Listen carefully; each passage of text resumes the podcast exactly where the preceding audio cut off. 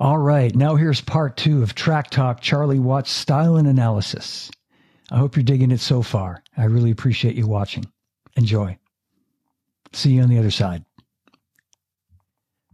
Anyway, we're going to move on to Exile on Main Street. I'm going to play um, Tumbling Dice, an absolute favorite song of mine. Um, this is a pretty special song, and a couple of things I just want to point out. When I when I bought the 45 in the summer of 1972, when this song was on the radio, when this record came out, I bought the 45 for Tumbling Dice. And I'm not kidding you, I'm not making this up. And you people that know me know I'm kind of a nutball when it comes to this stuff. Um, but I could swear that I heard um, what sounded like flamming in the song, but I didn't really know what flamming was. I was just learning how to play the drums. I didn't, I couldn't put my finger on what it was, but it sounded like there was something odd with the beat, with the snare drum beat, the backbeat. It seemed to almost sort of skip, like it wasn't always wasn't always a solid beat. It almost had a, well, what we now call a, what we know as a flam. Um, so, of course, in recent years, we've learned that it's Jimmy Miller and Charlie Watts playing. Uh, they doubled up the drum track. Uh, as the story goes, I never got the full story from Charlie that Jimmy plays the end of it. Um, so I'm not sure if Jimmy played the basic track and Charlie overdubbed on top of that, or if Charlie played the basic track and Jimmy Miller came in and played the end of it. I'm not sure how they would have done that back then. But in any case, it's both Charlie and Jimmy Miller. Um, the drum fills certainly in the middle of it during the instrumental and during the, the transition from the verse to the chorus, they sound like classic Charlie fills. So I'm I'm going to go with that. Those are those are Charlie fills. I mean, there's there's Jimmy was a fine fine drummer and could probably do a great Charlie imitation, but um, but I, but I, you know, I know that's Charlie playing those fills. But what I'm going to do, I've, i just took a minute bef- before I started today, just made a couple of notes. And you might not be able to follow along because of the lag that we're having while I stream this to you. But listen at home. If you have this, I'm sure you have this song uh, in your library. As early as six seconds into this song, you're going to hear a flam. Six seconds. You'll hear another one at about nine seconds and then another one at about 56 seconds. So write that down if you think of it. Six seconds, nine seconds, about 56, and then even more toward the end too.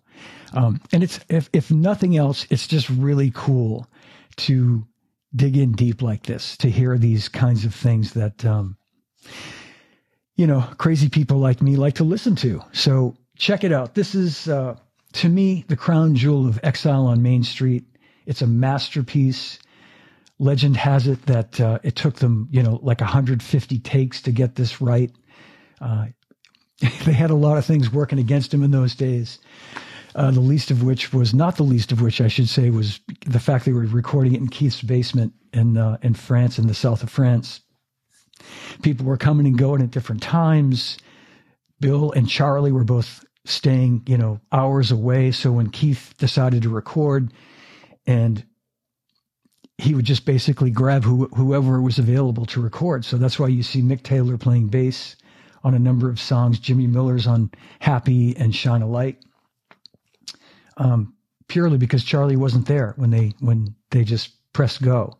Uh, Keith had the idea. Let's let's go. Let's record.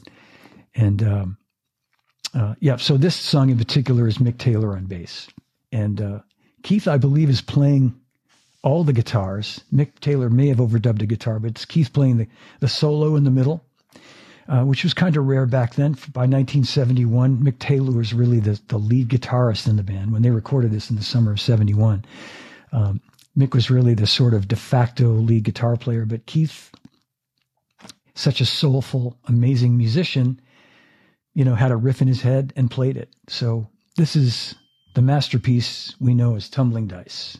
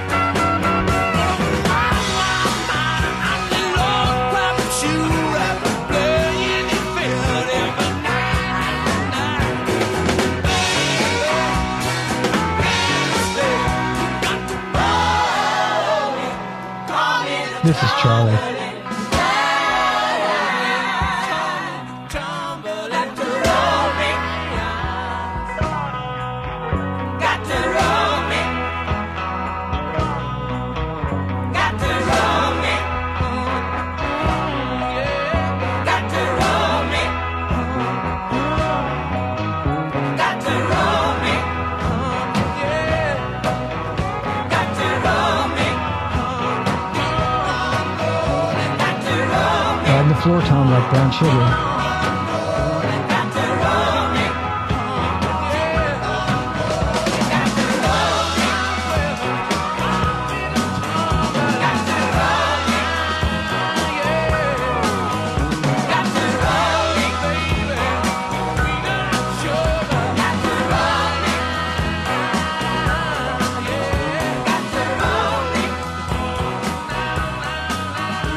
Right there.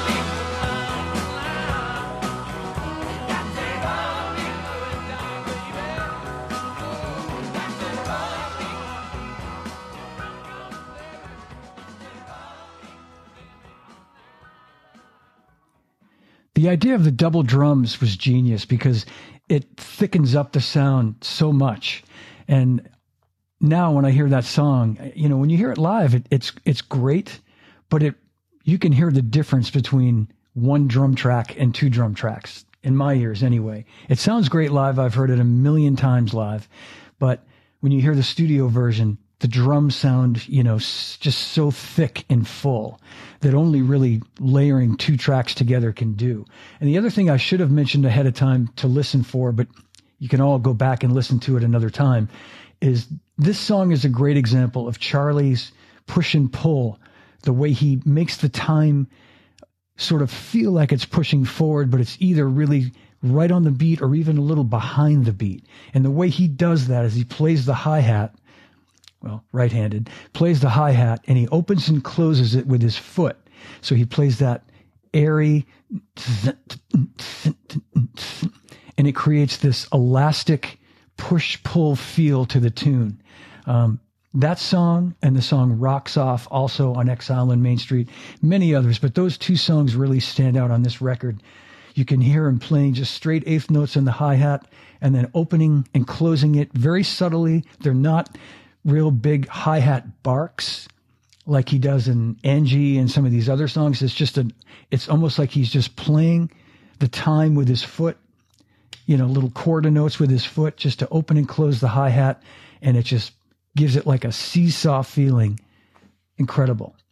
You can't, you know, you, you really can't copy Charlie's feel. You can, you can do your best to, to cop it, but, um, you know, there's just there's way too much of just Charlie's juju and mojo involved to really uh, ever really kind of get it exactly right.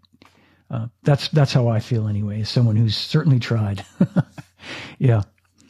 Yes, Charlie and Jimmy Miller both playing drums at the same time. Absolutely.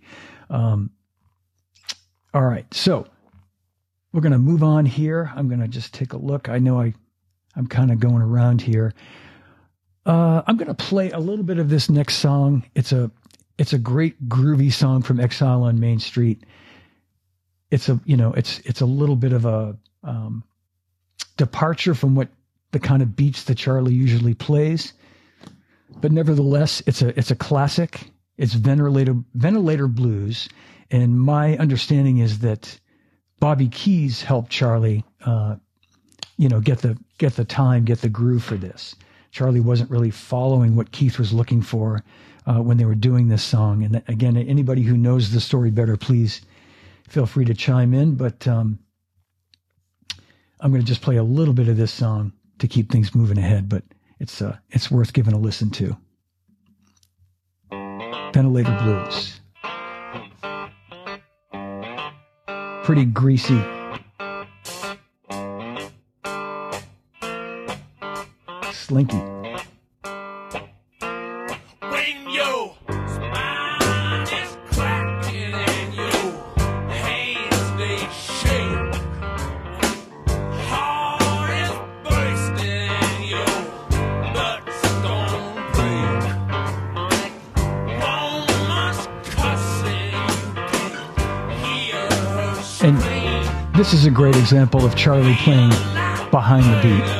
Just a little, just a little behind it.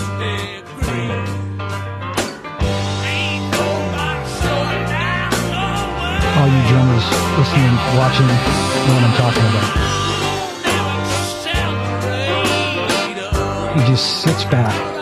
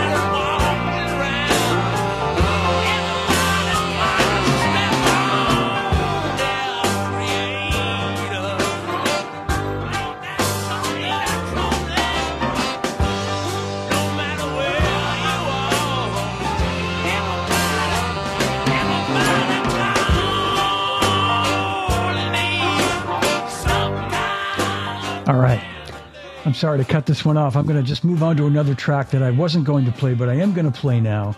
Um, just ahead of it, I want to just say check out um, the push pull thing I was talking about with Charlie playing the the um, the hi hat, opening closing his foot. About the first and second verse, you can really hear it. All right. So, and this song is Rocks Off from Exile on Main Street. It's the first song on the record. If you if you know the record, you know. Um, incredible album track. They play it live sometimes. And uh, again, just dig the sound of his drums. This this is probably the song that really hooked me. Um, hearing this record, hearing this song, the sound of his snare drum, his bass drum sounds ridiculous on this. It just sounds so open and full and just full of tone. And uh, I just love the way they recorded it. It's boomy. It's what a bass drum is supposed to sound like, you know? It's not thuddy and dead. so check it out, but also give a listen. All you drummers with critical ears and all you other folks, civilians out there, give a listen to the hi hat and you can hear these little places where he's opening, closing his foot during the groove. And you just feel it's the, the time is not moving. It's not shifting. It's not speeding up or slowing down. It's just, it's just more elastic. It's this is the only way I can explain it. It just it just really breathes. So here's rocks off.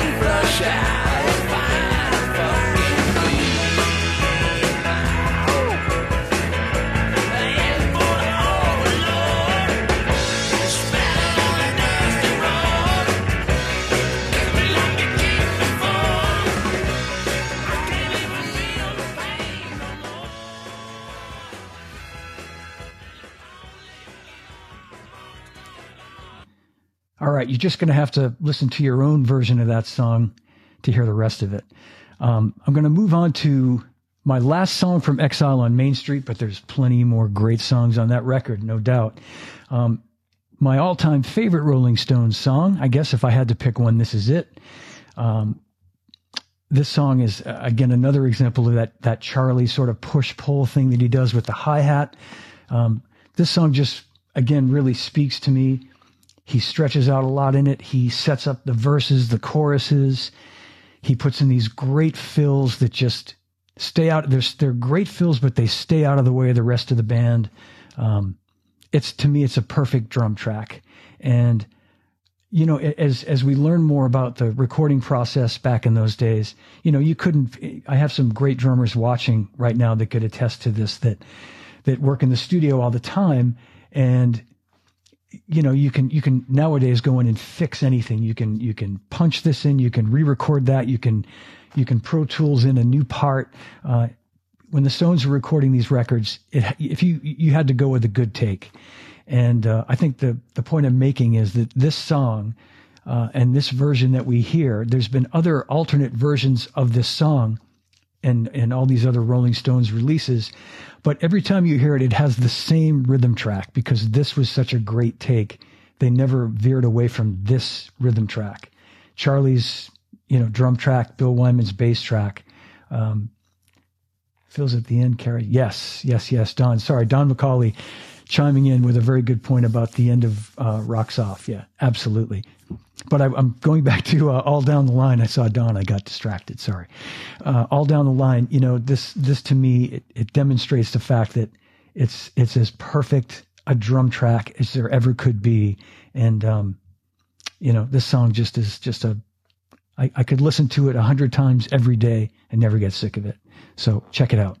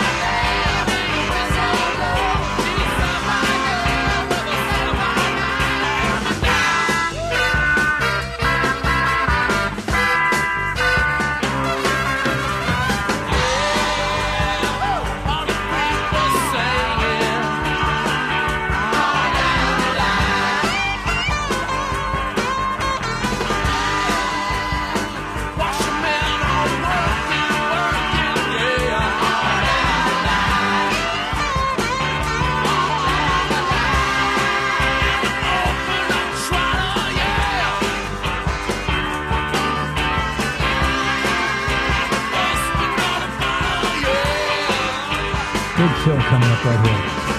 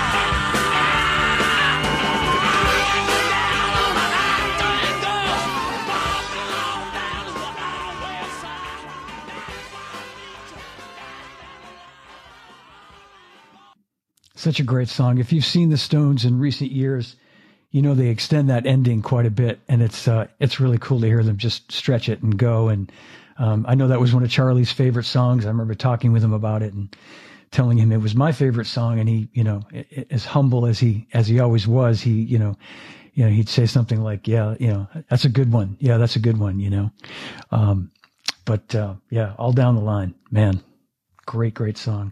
I remember seeing that for the seeing them do that live on the "Ladies and Gentlemen, It's the Rolling Stones" movie, and uh, with Mick Taylor in the band, and it was you can see that on YouTube. It's just unbelievable that version of it. It's it's like on fire, basically. All right, gonna wrap things up in a few more minutes here. Gonna keep moving along. I'm going to jump away for a minute and play a little surprise song that I think some people know. Uh, it's Charlie. Some might not know.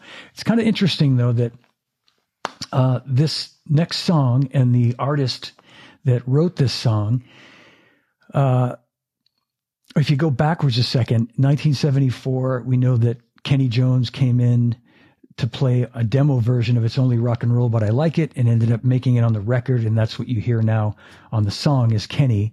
And then Kenny later goes on to play with The Who. He was in the Faces at the time. But after the untimely passing of Keith Moon, Kenny goes on to join The Who as their drummer. That was in 1978. In 1976, the leader of The Who, none other than Pete Townshend, put out a solo record with Ronnie Lane and had Charlie record on it. And uh, this song, I'll just set this up by saying I'd heard this song on the radio. This would have been about, well, I've heard it many times, but the last time I saw Charlie in person was the Rolling Stones show at uh, Gillette Stadium in Foxborough, Mass, in July 2019. Uh, my buddy Don McCauley, of course, was there and, and so accommodating as always. Um, so that was the last time I saw Charlie, and I had just heard the song on the radio a few days before that, and it and it got me thinking about it again. I remembered it from when it was on the radio as a kid. So I downloaded it and I was listening to it a lot. And I said to Charlie that night at the gig, you know, I've been listening to My Baby Gives It Away uh, by Pete Townshend. And he had this big smile on his face. And he didn't do that often.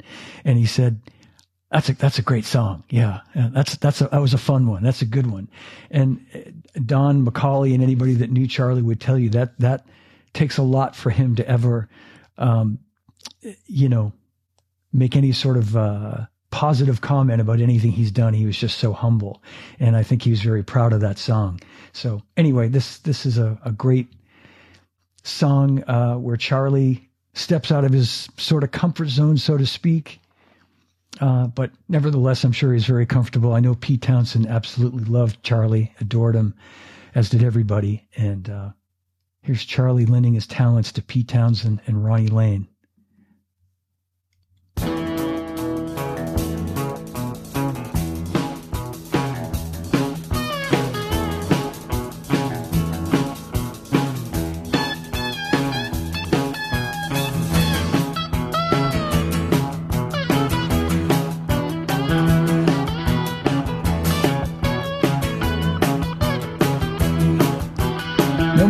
Charlie in the hi hat there. Just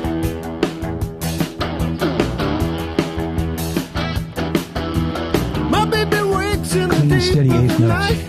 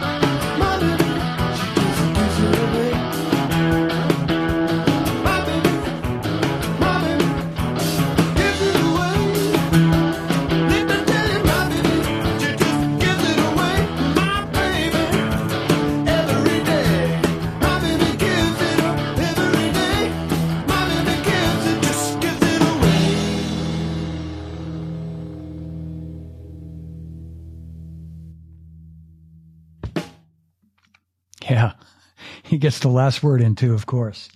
Man, what a great song. Yeah. I was digging it. Um, you know, and, and I, I, to me, again, that's another example of Charlie definitely not playing behind the beat, just playing, you know, really on the beat, um, driving the song, grooving. A couple of people commented on the hi hat work. I mean, to me, that that's that's just pure beauty when when you can just play it so clean and steady and just everything just kind of fits around it. You know, he's just, he laid down this beautiful foundation and everybody just sort of fit around it, uh, built on top of it. It's great. Fantastic. Uh, yeah. Following Pete like he followed Keith. Absolutely. Got a couple more songs and I'm going to jump ahead. This, you know, and the other thing I wanted to point out, I think people make this assumption about Charlie's playing that he, you know, the, the, the bit where he, doesn't play the last note on the hi hat on he doesn't lifts on four when he's playing uh, you know eighth notes on the hi hat.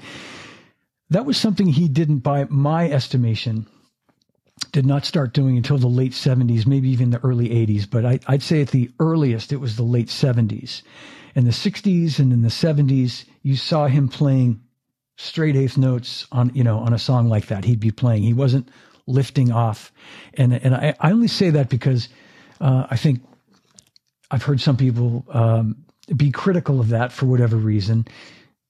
The reason that he does that, um, if you were to ask him that, I don't know that he could really give you an answer. I've heard different answers, or people claim he's given different answers. I know that he had said that he thought he had seen Jim Keltner doing it, and he got the idea from Jim Keltner. And Jim Keltner said he got the idea of doing it from Levon Helm. Um, and I've spoken to Jim Keltner about it as well. So I don't know. Yeah. Okay. Late 70s. And, but anyway, I'm, I'm only making that point that a lot of these records are really everything we've listened to up till now for what it's worth, if it even matters to you.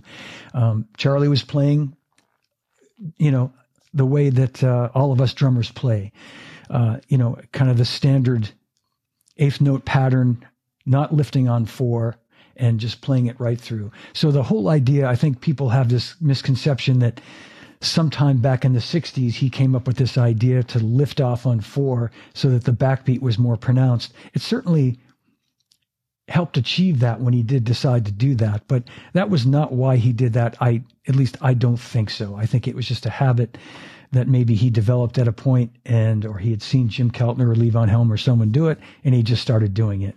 But, um, um, anyway, that's neither here nor there. This next song I'm going to play jumps forward a little bit.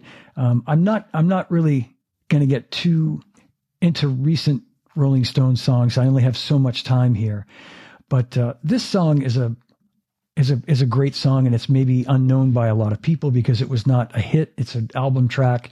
It's from Steel Wheels, 1989. And what's interesting is, you know, this was their first record after they took a pretty long break there was a question as to whether they'd ever return again. You know, they had a lot of uh, disharmony in the 80s, Mick and Keith. They patched things up and they did this great record in 1989, Steel Wheels, huge tour, one of the biggest tours ever. And, um, and so this song is from that. And, and I chose this song because I love the song, first of all. And it's a, another great example of Charlie's driving groove. I think you could say on this song, he's playing uh, on top of the beat. He's certainly not playing behind the beat. And uh, I, again, I invite all my invite all my drummer friends to comment and give me their thoughts on it. But he drives a song, and this is this is at a time when by the '80s, really even the late '70s, you could argue, but certainly the '80s, Charlie had switched his style somewhat to play more of a four in the floor approach on the bass drum. Uh, he had pretty much you know, I think for economics, he was he was looking to just get more drive out of a song, and by doing, you know, just straight quarter notes on, with his bass drum, he could achieve that more of a of a driving rhythm. And he kind of, you know, there were still songs where he plays, you know, the standard boom, zap, boom, boom, but this is uh, this is this is a, an example of him really, you know, driving the song with those four on the floor bass drum parts and uh, and really pushing the, the song along. So here it comes, sad, sad, sad.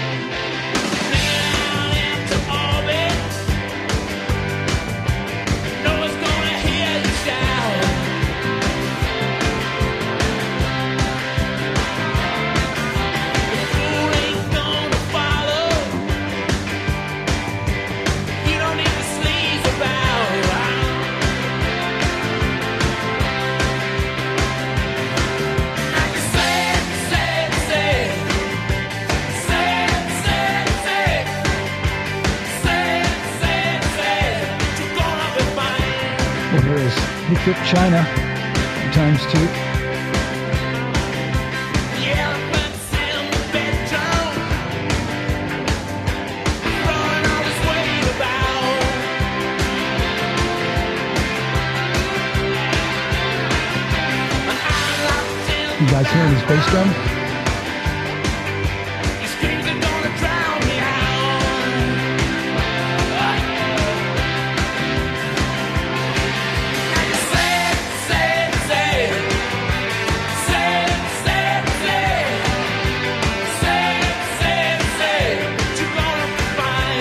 This song has Ronnie Wood on bass as well.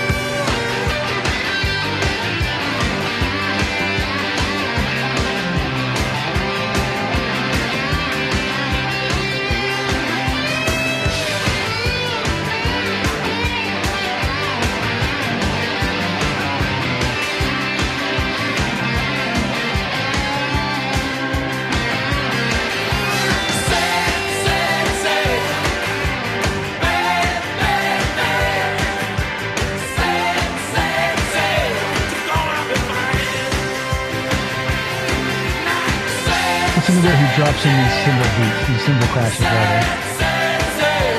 They just land like bombs. In a good way.